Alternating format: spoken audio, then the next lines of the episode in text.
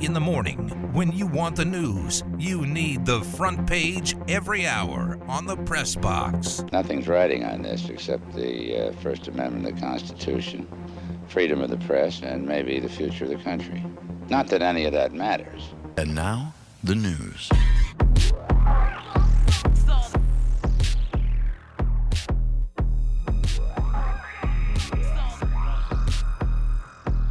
I think we lost Tyler. Oh, Let me check. is, is he? You know what's happening? I think uh, something's happening with the dogs at the house. No, I'm here. I'm here. no. Okay, we got him back. I, uh, 45 I seconds muted- in. I muted myself. I was talking that whole time, but I muted myself. All right, I'm going to start over. James Harden will make his debut for the 76ers tonight. They play at Minnesota. You a believer? You a believer without seeing it that Embiid and Harden are the favorites in the East? I don't think they're the favorites in the East. And by the way, can I backtrack a little on my Nets pick? no, you can't. can't I can't. I got to stay it. strong. Yes. Right, I wanted to. I wanted to uh, kind of swim over the island to your Milwaukee pick at this point. I don't think it's Philly, but I, I wanted to back up on my Brooklyn pick. But you're going to hold me to it, so I'll hope they win the play-in game of the Mountain West tournament so they can get the real draw. um, because I don't think I keep backing up on that pick. I don't think they're the best in the East. I think maybe Milwaukee's. I think you hit that on the head a couple weeks ago when we tried to say who we thought was the best in the East. Here's here's your hot take for you. I do think Milwaukee wins the East based on nothing but I think they have the best player, even though they're not number one seed and DeMar DeRozan keeps making game-winning shots for the Bulls. Yes, how about that kid last night again? Good God, that guy's been incredible. Uh, but here's your hot take for you: the Brooklyn Nets are still better than the Philadelphia 76ers. Okay, well, if if they are like if all of their players are able to actually play. Uh, because the other the other news this week in the nba is that new york city is planning to lift its vaccine mandate. Uh, which if that does in fact happen Kyrie Irving would be allowed to play in home games, which would mean Kyrie Irving could be a full-time player for the Nets and not just a uh, road warrior. Kyrie got what he Nets. wanted. The other if to that question is Ben Simmons, who Right. got traded to Brooklyn and but still hasn't played. We don't know when Ben Simmons is going to play. But if you tell me that the Brooklyn Nets are healthy, and Kevin Durant's hurt, by the way, that's the other part of this. But if you tell me the Brooklyn Nets are healthy and they can roll out Kevin Durant, Kyrie Irving, Ben Simmons, and even Goran Dragic, throw Goran Yeah, he's decided in to stay. I like the Nets more than I like the 76ers. But you don't like do you like the Nets more than anyone other than Milwaukee? Um, If all those guys are healthy, if Durant's completely right. Right. Yes. Yes. If uh, if if they are all healthy, there's a vaccine mandate lifted, and Ben Simmons is actually able to play basketball. Brooklyn, I would have as my second best team in the East, behind the Milwaukee Bucks. That's where I would go. No love, for, no love for the uh, Hall of Famer and his team down in Miami. I know. He all he all that guy does is win. No, he doesn't. All that He guy, had- all, the, all that Miami guy does, all the Hall of Famer does is win. I saw him. I, I was thinking of you at the All Star game when, of course, he was the All Star coach. Got to have the Hall of Famer as the All Star coach. He had a great. He had a great. I love those pregame speeches from the All Star coaches. Guys, let's have fun. Let's raise a lot of money. I mean, like, absolutely, they're not going to say anything about how they're going to play. He and Monty Williams were both. They had the same speech. Enjoy it. You should be honored. Let's raise a lot of money. All right, get the hell out there. the Heat haven't done anything. Come on. They're in They second lost- place in the East. Yeah, regular season's irrelevant. They lost a bubble championship. That is his best claim to fame without LeBron. He's not a he's not that good of a coach. Come on. I mean, Come on. he started as the video coordinator. I think he's doing pretty well. Good rise, but you guys Good are rise. you guys are out here making him one of like the 10 best Okay. coaches in the history of the sport. Okay, but For his given, era. given who makes this, who win championships, and we all know, I mean, there's guys in the basketball Hall of Fame, like all Hall of Fames, are like, okay, I don't know who that person is. I've never heard of that person. He was in no, you know, no offense, but he was in Greece for 30 years, and we don't know how he won so many games. So, given though what he did with LeBron, you must believe he will be in the Hall of Fame. I mean, yes, he'll probably end up in the Hall of Fame. Okay, I'm just I annoyed at you guys telling me, well, he's the Hall of Famer. Like I missed. I listen. What happened is I missed a show, and I come back, and you guys apparently did three hours On Eric why Spoelstra Eric being- It's a Hall of Famer. this Hall of Fame, Yes. unbelievable coach, and I'm like, what? How is this just universally agreed upon that Erik Spoelstra is just this good? Because he didn't do anything until the bubble without Hey. LeBron. He had to have LeBron to do something. I think the lesson you learned there was don't take a vacation. I get, and here's the thing: I actually kind of like Erik Spoelstra, but I have to push back on you two guys, being like, "This is the greatest coach the sport's ah, Oh, it's ever wonderful. seen." I, I will say there is an element that when it's at nine where we both just sort of go yes and, and we just sort of we just sort of build it until it's like well I think he's a Hall of Famer I think he's a first ballot Hall of Famer Daddy had a breakaway. UNLV will give $10,000 to a student at Saturday's game against Boise State if that student can make a half court shot. Um, how many tries would it take for you to make a half court shot? Can I do it at the uh, Family Fitness Center? Because I've done it there.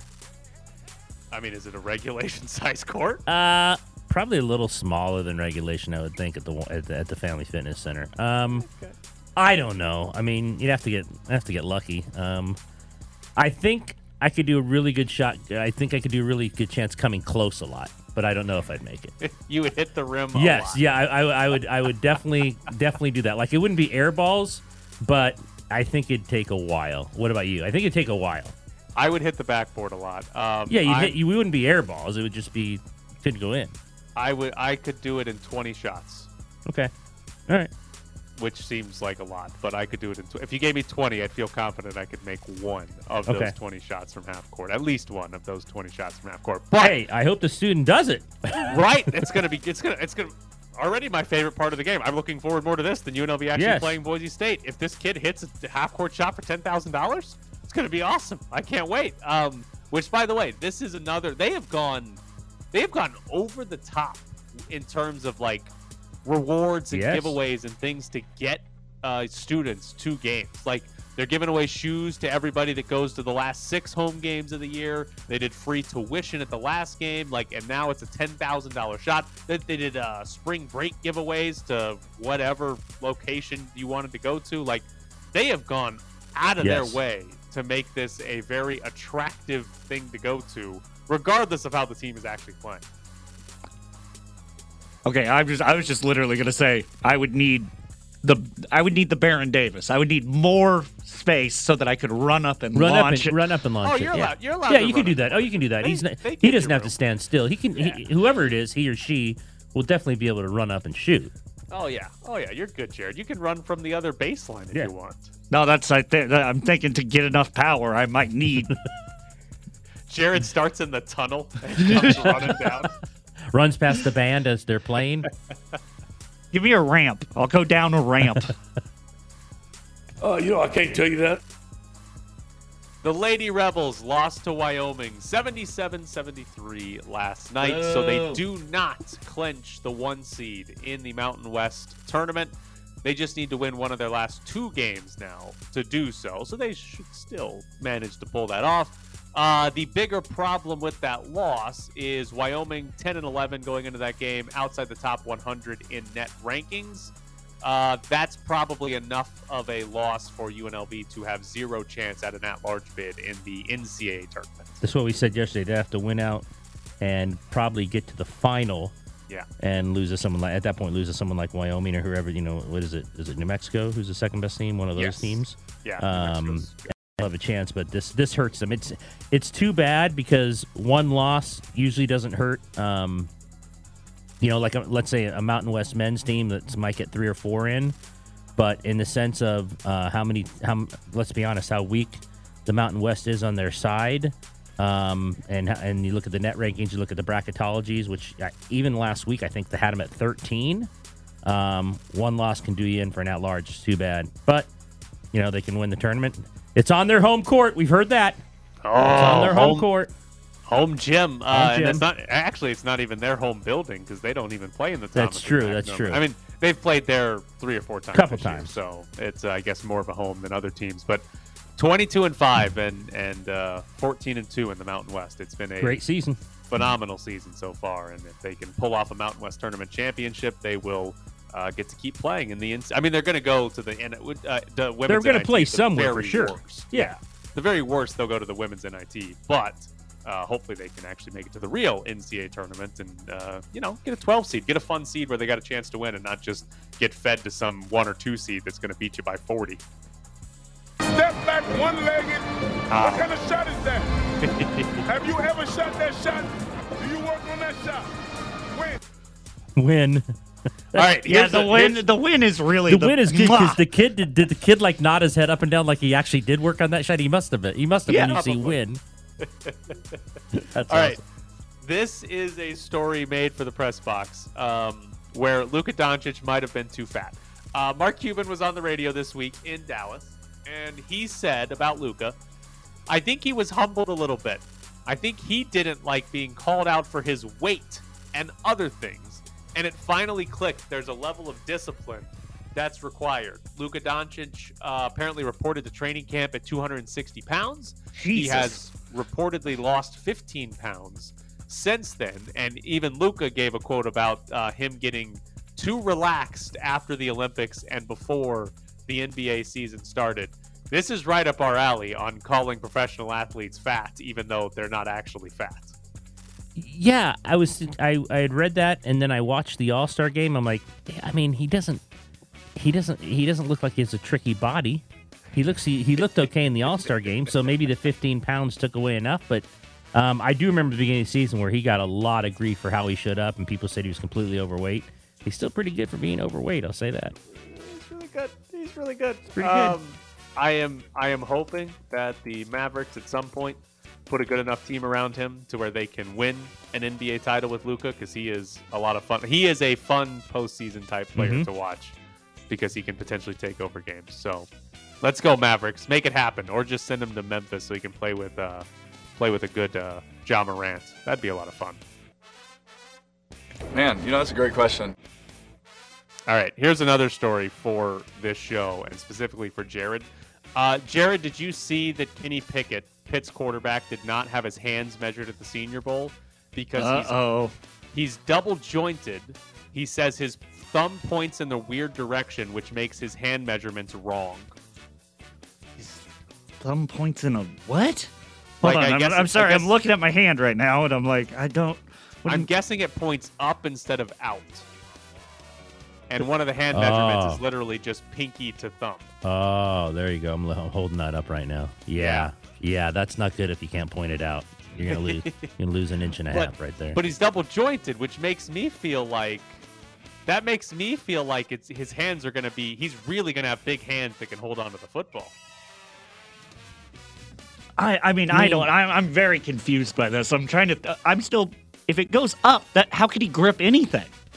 Well, I think he's got the ability to like use his thumb to grip things. I don't know. Maybe it's a disadvantage. I don't know. I was thinking big thumb. It was going to be hel- double jointed. He can probably put it in weird directions. I mean, any No? anything with hands and not wanting to measure them, whether it's double jointed or they think they're too small. I if I'm a if I'm a team, I really look at that and say, hold on a second, what does this really mean? Is I- double jointed good or bad? I will say that uh, there is some, and it's obviously not. They haven't researched it enough, but having a uh, pointer finger that's longer than your ring finger has causes some issues with like errant throws every once in a while. I They've know done that. Yeah, they've done some research. They haven't done enough for. They're just like this is a hard. St-. I mean, but they're also just measuring hands out Right. there, going. All right. Don't Google double jointed thumb. It's uncomfortable to look at. Nah. Like it, it's not gross, but it's it's just uncomfortable. It feels it looks painful. Is it- like uh, Is it like uh, Shaq's feet? probably. Have I seen Shaq's feet? I don't think I've seen Shaq's oh, feet. oh, then you haven't watched TNT, where they'll literally just show during the middle of halftime. And here's a picture of Shaq's feet. All right, coming up next, we'll jump into some UNLV basketball. Bryce comes down the right side. Bryce all the way under, lays it up and in as he split the two seven footers, the Twin Towers, and Bryce went right between them. The Rebels lead 57 47. Timeout, Reno. We're back to the press box with Graney and Bischoff. I almost did it again, but I unmuted myself in time. Okay. All right, we got some UNLV basketball. They take on Boise State, uh, number one team in the Mountain West, on Saturday. And aside from being able to win $10,000 if you're a student, it's $2 beer night as well uh, for everybody else. So, I have. I, I got to get uh, a little annoyed at something before we get into the actual UNLV. Uh, BJ Rains, who covers Boise State, he tweeted out an answer from Leon Rice where Leon Rice got asked if UNLV being good at basketball was important for the Mountain West. And Leon Rice gave an answer about, yeah, it's, you know, it can be a flagship program of, of the conference. It can be really good. Do you know how much I hate that conversation? Because we do it with UNLV in the Mountain West all the time. We do it in other sports too. You'll sometimes hear it about the Raiders in the NFL. UNLV being good is completely irrelevant in the Mountain West. It does not matter. What the Mountain West needs simply is good teams, period. It doesn't matter if it's Wyoming. It doesn't matter if it's Utah State or UNLV. They just need good teams. They need relevant teams nationally. And UNLV is, it doesn't matter if it's UNLV or not. Like UNLV might have the best chance to be a nationally relevant program because of its history, but it does not matter if UNLV is good or if Wyoming is good. The conference just needs good teams. And UNLV, it hasn't been like this year. You know, Mountain West having a great season. It's not because UNLV is good. It needs to be more and more consistently like the year they got four or five in, and it and it doesn't matter who the four or five are. Right. Right. I mean, And it means to listen- be the year where where Musselman was at Reno, where San Diego State won the league, where you know BYU had Jimmer Fredette, and they got all these teams in TCU, all these teams and you know teams that are no longer in the league, but then were good when they were there, and nobody cared that UNLV wasn't one of them. It didn't. That didn't matter. It was nice for Vegas and their fans had they been one of them. And I'm forget, remembering back. I don't think they were that year. Correct me if I'm wrong. Um, Which but, one? The the Musselman years? Yeah, the Musselman years. Yeah, no, No, because they haven't been there since wasn't worth anything. 2013. Yeah, wasn't worth anything when Musselman was there. It's like okay, but here here's the the the part of the argument that is important. If the Mountain West is going to have a consistent, you know, uh, four teams in the Mountain West tournament every year, NCAA tournament. most most like yeah NCAA tournament most likely UNLV is going to be one of those teams. Like if the Mountain West is going to have hey we're putting four teams in every year, UNLV is going to most likely be involved Mhm. in that. They're going to be one of the teams that's consistently going because they've got the history and the facilities And the chance. re- Yeah. yeah, which it's more likely that UNLV is good at basketball than Wyoming or Utah State, but it doesn't matter if UNLV sucks. Like UNLV could be the worst. Well, San Jose State exists. UNLV could be the second worst team in the league. If there's four or five other really good programs, Then the Mountain West is fine. awesome. Yeah. Like that's great. It doesn't have to be UNLV, and we we do the same argument. Like I, you'll hear it every now and then about the Raiders in the NFL or, or some other teams. Like, oh, the NFL is better when the Raiders are good. The Raiders haven't been good for two decades. The NFL has taken over this country. Yeah, Like, it, the TV ratings haven't gone down because the Raiders have not been in the Super Bowl. like the, the NFL, it does not matter where guys play. It can be in New England. It can be a team that doesn't even go by a city name. It could be a team in Green Bay. It doesn't matter who's good in the. Who's Well, how quickly the were the Raiders forgotten when they lost their first round playoff game this year? right? I mean, it's like, all right, well, on, on to Cincinnati. we we just had a we just had a Super Bowl between the Rams and the Bengals. Like Yeah. that was that was uh, terrible from a like a popularity matchup, and it's still the NFL. It's still incredibly popular. So you don't need certain teams to be good. You just need some teams to be good. That's all that matters. That's all that matters. Now, here's here's a fun part about UNLV because we've I spent the last couple of weeks talking about UNLV's defense and how they're kind of hit and miss. They will have a lot of good games, but they have had a lot of bad games defensively as well. We're starting to see a string of consistency here. They have put up three straight good defensive games, three straight times they've held their opponent under one point per possession. They held Nevada under 0.9, which is excellent. And those three opponents, Fresno State, Colorado State, and Nevada, those are not like those are good teams. No, that's not San Um, Jose State and Air Force. right. So like they've done it to good opponents where they've held them under one point per possession. This is some consistency, and I don't know if it lasts the rest of the, the the entire season. Right? I'm sure they'll have at least one more bad defensive game before the season is over. But if they keep that up, like if they're a team that holds other teams under one point per possession, or even just at one point per possession, uh, UNLV's got a legitimate chance to win every single game they play in. Like they, they like that's a that makes them a excellent team. Not just a hey, they're a dark horse, they're a spoiler. That makes them an excellent team that's got a really good chance to win every single Hey. game they play. Are you suggesting that four or five game final is going to be 35 33? I might be suggesting that. Bryce Hamilton scores seven points, but he hits the game winner to win 18 Yes, to beat San Diego State 18 to Yes. 17. oh, San Diego State. I like th- that's That's the, what I'm telling you. That's going to be the matchup. It is. I mean, it is. It is hands down right now the the most likely matchup. Now, the the one interesting key to the defense. David Muoka's like suddenly good. Yeah. And David Muoka's played well enough that I'm looking around saying they need to get this guy more minutes. Like it, you know, six seven games ago, I was telling you this guy doesn't need to be on the floor. Right. They need to find any way to not play David Muoka. But he has suddenly become defensively like he's been excellent defensively in these three games. And you know, he he was the um uh, what conference did he come from? The Southland Conference. He was the defensive player of the year in his conference last year at Lamar. So like there's obviously some shot blocking there, but it was he looked a lot out of place where he wasn't uh, athletic enough to keep up with the Mountain West taking the step up. Until these well, he started against Colorado State uh, the first time they beat Colorado State. He looked really good in that game too. The last seven or eight games, David Muoka has looked like a player that is helpful and a player that can be the reason that you win some games, or one of the reasons that you win some games. He doesn't give you so much offensively, but defensively, be the reason you win. And now, Victor Iwuakor got hurt in the last game. We'll see what his status is for Saturday's game. But if he's not hurt, David Muoka is going to have to play a lot.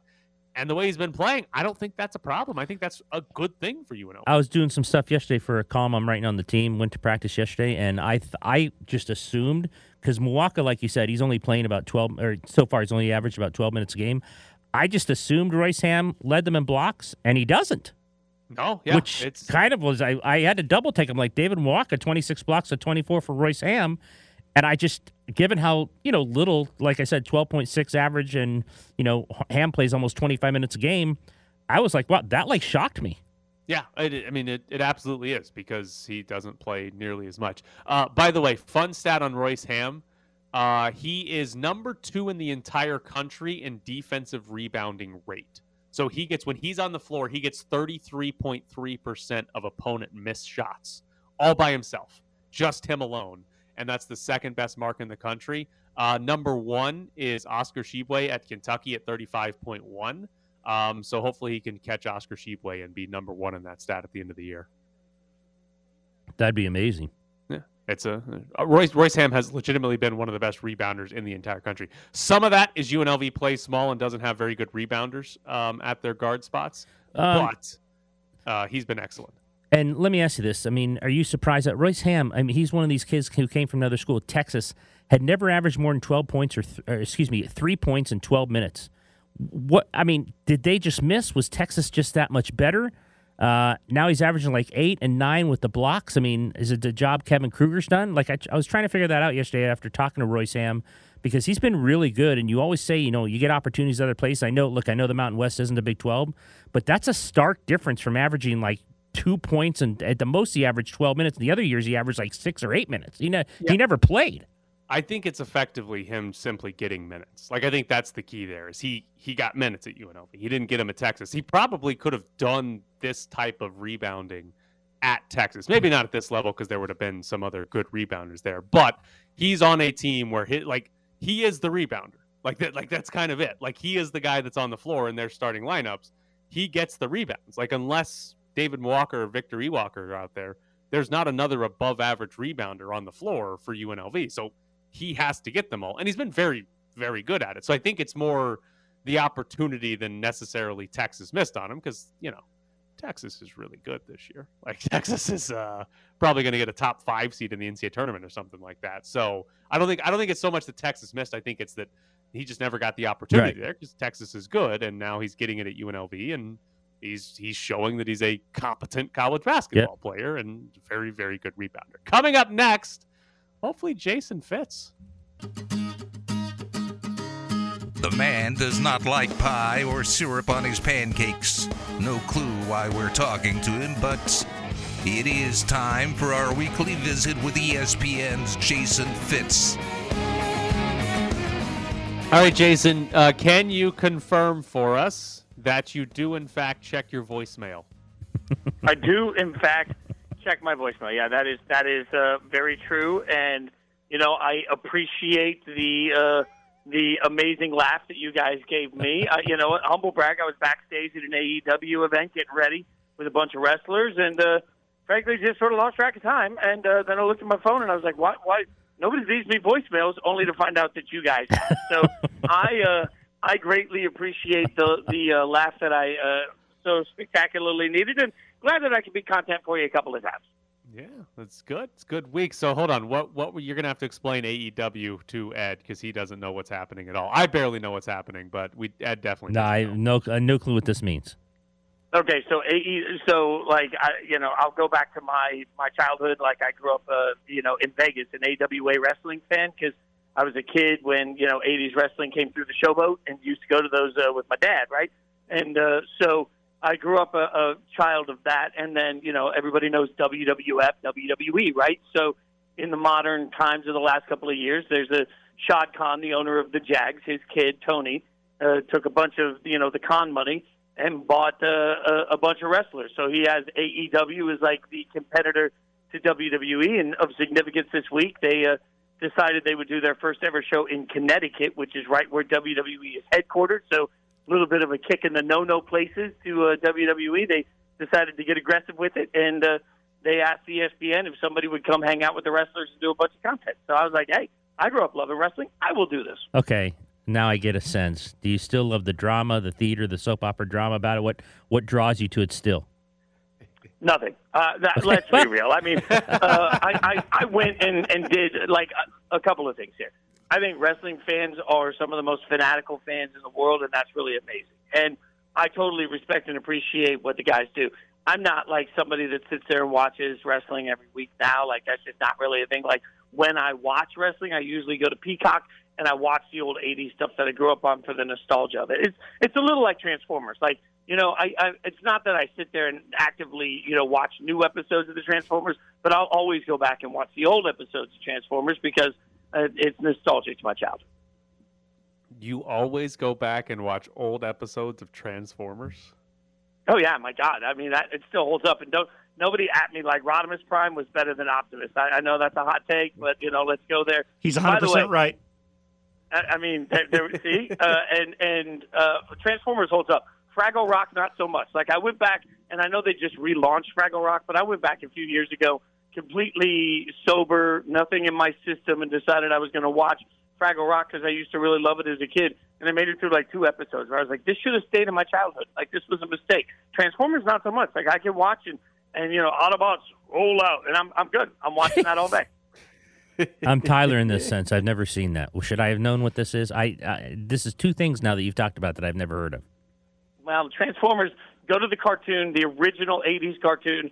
Don't go to the movies; uh, they're they're trash. Just go to the cartoons and watch wow. them. Now, now I'm Oh, going wow. at Michael Bay. Like I'm just I'm going at people that you know. This is what happens when you wake up in Connecticut and have to shovel like eight inches of snow. like it just it puts you at a different level of aggression. Wait, you shoveled snow this morning? Oh yeah, yeah, yeah. Like, it's still coming down, Oh, y'all. Like it is Ah. still it is still coming down. Jason, Jason, what what'd you do here? You at one point you lived in Las Vegas. You know it doesn't snow. Like you don't have. Well, to it snowed the snow other here. day, actually, Jason. L- l- had a, had a few flurries Well, out there in Summerlin. Wow. Yeah, I mean, you it didn't to stick. get the but- shovel out, Ed. No, we didn't know. This is this is one of the many days that I'm going to end up texting my bosses and saying, "Are you sure I can't work for ESPN from Las Vegas because it's much nicer out there?"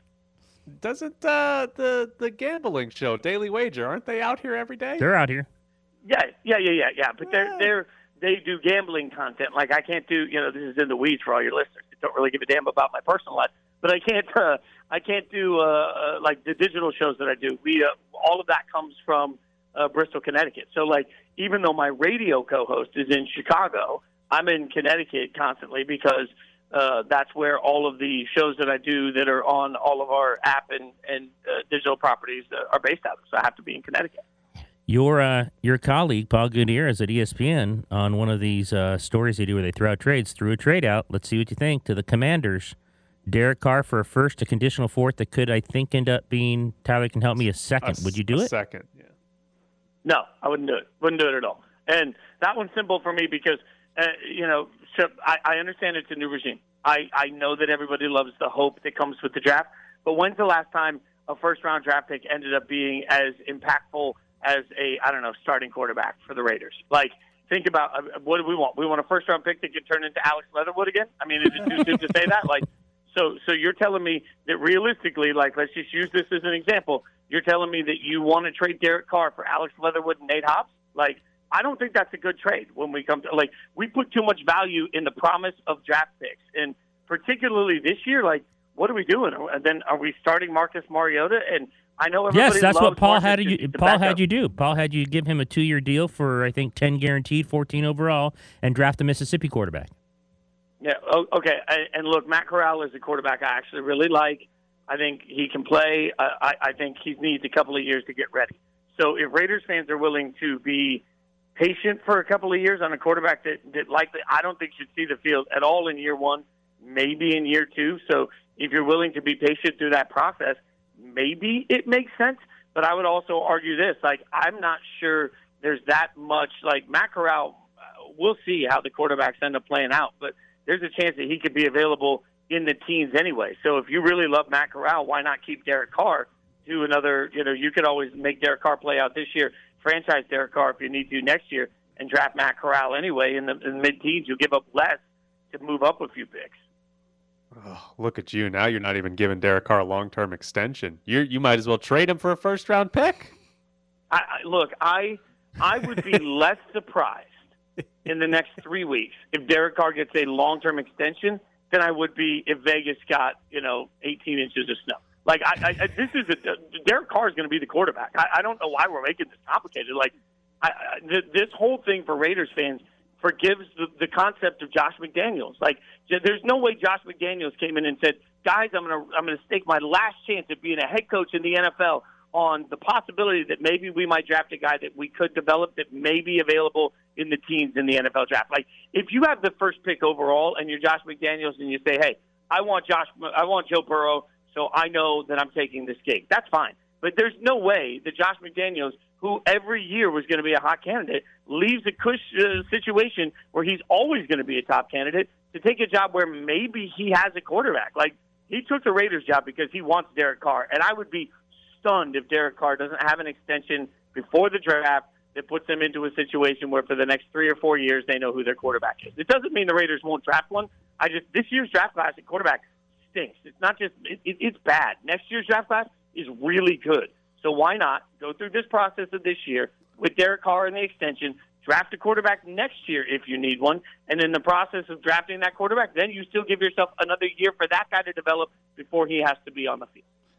Jason, this might be going a little bit of left field, but we have NASCAR tickets, and I was just curious, why is it that Amer- like we associate NASCAR with country music, but then Formula One in Europe is associated with Monaco and tuxedos and champagne, where here it's you know Bud Light and the stars and I bars. there, there's a commonality in the audience, right? Like you're right. In Europe, Formula One has become very refined, but in Europe they don't have you know the NFL to occupy all of their time. NASCAR is about. Uh, and and look, I've played a few of these events when I was touring. I've been to some of these events. I'm not particularly a NASCAR fan, but the thing that makes NASCAR what it is is the community and the fandom. Like that, the people go to the races because they root for these individual drivers the same way that you and people listening right now root for their favorite football team. And that individual is everything. And, and it becomes this camaraderie of a, think of an all day tailgate where the game happens to be on in the background and you can pay attention here and there while you're drinking with your buddies. That is essentially what NASCAR is and what it's become. And, and I, I think that's part of the, the glory of it, honestly. Like I, NASCAR's a lot like country music. Like I don't think people necessarily go to country music concerts because they want to have the wildest, craziest concert where stuff blows up, and people run around. They go to country music concerts because they want to drink a ton of overpriced beer inside some place where they hang out with their buddies and they all sing louder than the artist does on stage. That's essentially what NASCAR is. It's all one audience. I have an important question uh, for you. Uh, there was a press conference with our governor at Allegiant Stadium, and apparently, the media was not allowed to take pictures while he was giving a speech. And the reasoning, or one of the potential reasonings that was given, is that there is going to be a concert coming up and their stage is being set up, and they did not want anybody to see the stage in the background of these pictures. Is that something that you would have heard of happening before? No, not that. I mean, I, I can't think of it. It's got to be a one-off concert that people aren't like. Did, did they say what concert it is? Like it's uh, it's uh, Metallica. It's Metallica. I mean, what what is Metallica trying to hide from everybody in their stage setup? Like, that seems really, really weird. The closest I could, like, I understand. Uh, I, I I played the ACMs uh, out in Vegas years ago with Tim McGraw, and he was doing a song called "If You're Reading This" that uh, they we did during the performance. Nobody had ever heard it, and nobody knew what the song was going to be about, and he wanted it to be a very special like reveal. So every time we went into rehearse at the ACM, so that week leading up, uh, they would actually force the entire uh, MGM uh, arena to empty out, and nobody could be in there. And they would close everything off, and, and we would do rehearsals. Like I understand when you're doing something for TV and you don't want it to leak, I can understand that. But if you're just talking about like a stage setup, like in today's world, that seems really strange to me. Like I, I don't think suddenly the the mystery of seeing a Metallica concert for the sixty thousand people in attendance is going to be like, oh man, we saw pictures of the press conference. Now it's blown for me. That just feels like artists getting in their own artists' heads, which wouldn't surprise me for Metallica. Like, look, I really liked Metallica growing up, and I'm a big fan of mental health, and I've always been always been about my own journey through that. But still, I don't need documentaries with my rock bands talking about their feelings. Like ever since that happened with Metallica, I'm kind of out.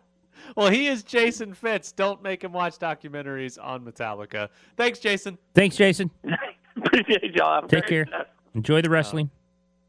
I very much enjoy. Alan Snel wrote a story on it, LV Sports Biz, where he's just kind of ripping the Raiders and Steve Sisolak and Allegiant Stadium, being like publicly subsidized stadium. Media can't take pictures Yeah. at it, and then the and then the reasoning is apparently because Metallica's stage is being set up, and they didn't want anybody to see Metallica's stage. It Hey- was a dumb reason. Hey, how many though? But how many governors in all this, in like in this whole country and its territories, can go? Hey, don't blame me. Metallica. That's right. That's right. It's Metallica's fault. All right. We've got two tickets for NASCAR coming to Las Vegas March 4th through the 6th. We got two tickets to the Pennzoil 400 on Sunday, March 6th. 702 364 1100. That's the phone number if you want to go out to Las Vegas Motor Speedway in a couple of weekends. 702 364 1100. We'll take caller number nine to win a pair of tickets to the Pennzoil 400.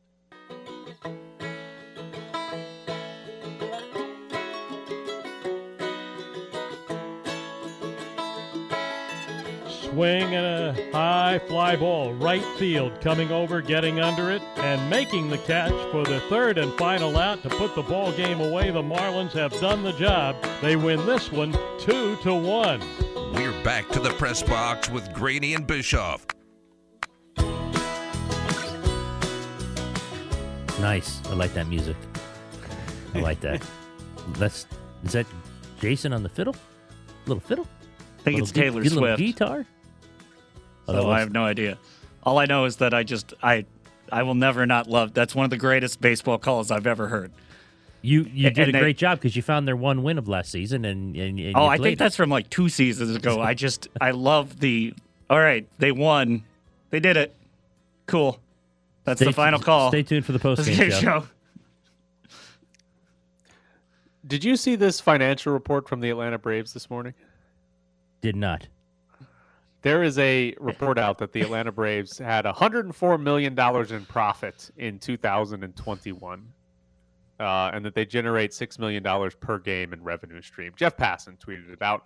Um, basically, it's funny because Rob Manfred, like two weeks ago, was just complaining that the owners don't actually make very much money by owning these baseball teams, and Nobody believes that. out that now we're now we're getting actual financial reports that Yeah. the Braves made 104 million dollars in profit last year. Do you guys remember whenever the Marlins basically said, "Oh, we don't we don't make enough money. You can't see our books. We don't make enough money." Right. Then they got sued and the books actually became public record and it was like you made like 40 million on a team that nobody showed up to. You can't say you make no oh. money. And at the same time, they're saying they make no money and they can't possibly give uh, players a minimum salary of seven hundred thousand dollars. It has to be six hundred thousand dollars. It's incredible. I uh, are we gonna we're, are we gonna miss baseball games? Uh, your call was it was a, a foolish deadline. I, I heard this morning as well. So um, they they other um, other media are kind of buying into that deadline. That it was at February 29th. It's Monday, right? Yeah, It's yeah, Monday. yeah, end of the month. End of the month. That day, if it comes on that day, then they're going to miss regular season games. Which, again, so if it's Monday, but if it's decided on Tuesday, nope, we're going to 159. Right. We're going to 159, and we're paying you for 159. I I don't know. I don't see how this is this gets done by Monday though, because like I said, like we said yesterday, every offer and counteroffer is just the smallest incremental. Hey, we're not making any effort to get to the middle here. We're just slowly upping or downing our offer to get a little bit closer to you. And at the rate we're going, uh, Well, and no some they're 50 million apart, so this Right. this might be settled on September 1st. Right. So like I have zero faith that this actually is done by Monday, February 28th. My faith is that oh, they'll get it done by March 5th and they won't be morons and say, "Well, Yeah. we're going to have to miss the first week of the season cuz we're idiots." Um so yeah, I I I've got no faith this gets done in time, but I still think it's a fairly empty threat that they won't play games just because they start or get this deal done on say March 5th instead of some other day. Real quick, do you like the new uh, playoffs format? Big fan of the new playoff yeah, I know. I love I love when Um, teams get to pick who they play. I think that's hilarious. Yes. So it'd be seven teams in each league. Um, the one seed gets a bye. The best division winner gets a bye, and then the second division winner gets to pick which wild Oh, card we want team that. they want to play. We want that. And then the third division winner gets to pick from the remaining wild Yeah. card teams, and then there would be great. two more wild card teams that play each other.